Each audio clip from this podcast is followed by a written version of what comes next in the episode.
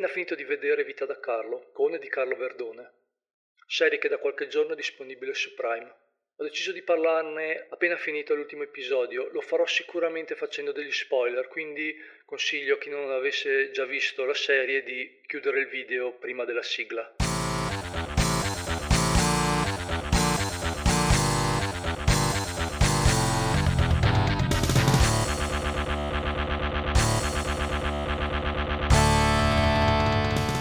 Ora devo dire che la definizione di serie mi sembra riduttiva. È chiaro che siamo di fronte a un film da 5 ore diviso in 10 episodi. Probabilmente nella versione cinematografica la narrazione potrebbe essere più asciutta, ma da quello che ho visto siamo di fronte a vero cinema. Io non sono un fan scatenato di Verdone, amo molti dei suoi film e dai, è difficile non amarli se sei cresciuto negli anni 80 o 90 Devo ammettere però che non faccio parte di quella schiera che ricorda a memoria le battute. E dai, probabilmente, visto molti dei momenti della serie, potrei anche stare particolarmente simpatico a Verdone per questa mia particolarità. Per assurdo poi il mio film preferito è Io e mia sorella, dove lui fa un passo indietro per lasciare più spazio alle due protagoniste femminili, Ornella Mutti ed Elena Sofia Ricci. Peraltro penso sia anche uno dei film più sottovalutati del regista romano. Ora, perché ho deciso di parlare di questo Vita da Carlo, così di botto, senza pensarci su molto? Perché si tratta di una serie tv, sì, lo so che Prime non è una tv, ma concedetemi la cosa, che in Italia non credo ci sia mai vista e che credo che invece ci meriteremo, non solo per i valori produttivi, per la bellezza della regia, ma perché Verdone ha questo talento straordinario, questa bravura unica di farti ridere sorridere, di farti sentire amareggiato, tutto in modo naturale, qualcosa che a mio parere non apprezzo, specialmente in questo momento dove tutte le emozioni ti vengono sbattute in faccia. Ma prima di continuare, coi complimenti, perché farò molti complimenti, è un difetto devo trovarlo, cioè un difetto c'è, non è che devo trovarlo. E perdonatemi, ma credo che aver visto così poco in scena Caterina De Angelis, l'attrice che interpreta la figlia, sia un delitto contro l'estetica. La ragazza è meravigliosa, figlia nel mondo reale di Margherita Bui, da cui ha ereditato un dono quasi magico, una fotogenia incredibile. Tornando un po' alla serietà, c'è chiaramente dell'autoanalisi in questa serie di Verdone. Si guarda dentro, guarda nella sua vita e nel finale, nel discorso finale, tira le somme con una grande poesia. I momenti magici poi sono anche altri, non mancano. A mio parere uno dei più toccanti è il rapporto che nasce tra Carlo e Chicco, il fidanzato, ex fidanzato della figlia. Si tratta quasi di due solitudini, due solitudini diverse, quella di Carlo e quella di questo ragazzo, che si incontrano. E soprattutto trovo meravigliosa la scena dove Verdone riaccompagna Chico a casa del padre, un disgraziato, e parte dalla colonna sonora una musica che è chiaramente ispirata all'estate di Kikujiro, Musica presente anche in altre scene, ma in quel momento era assolutamente perfetta e mi ha regalato un'emozione veramente genuina.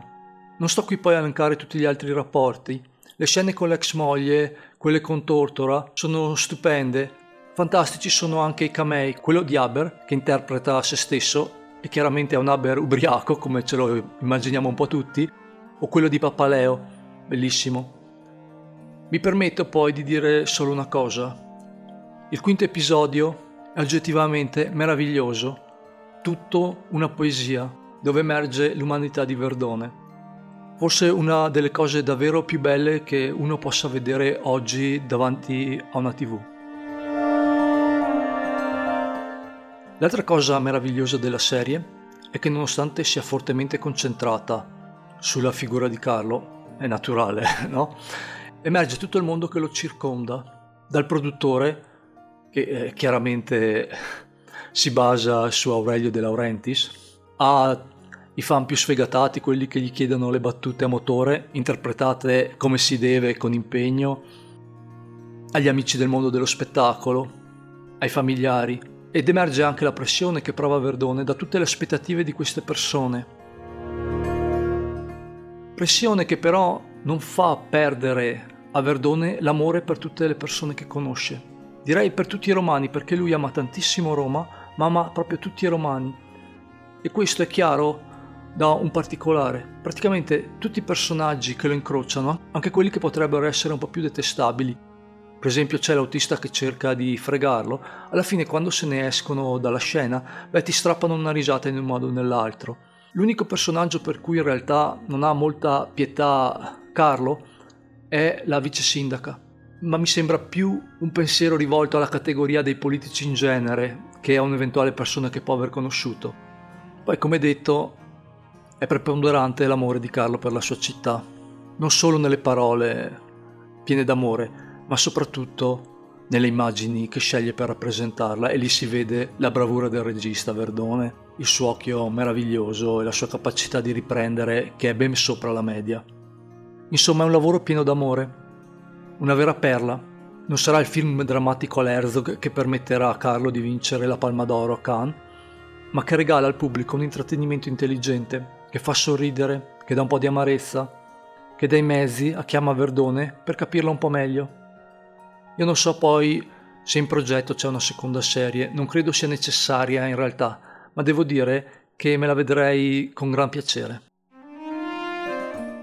Vorrei che questa luce, questo silenzio durassero a lungo, perché mi illudono che tutto si è fermato. La mente è più leggera, il cuore batte pacato, io mi sento il vero Carlo, senza essere trascinato assalito fagocitato da chi si ostina a darmi consigli, pensando di farmi perdere la mia identità. Nella mia vita appartengo sempre a tutti, tranne a me stesso. Nonostante oramai sia adulto, molto adulto, ho voglia di tentare di voltare la pagina, di tornare a ridere, a stupirmi, a trovare un po', un po' più di tempo per me, fare solo quello che mi va di fare, me lo devo imporre, anzi me lo impongo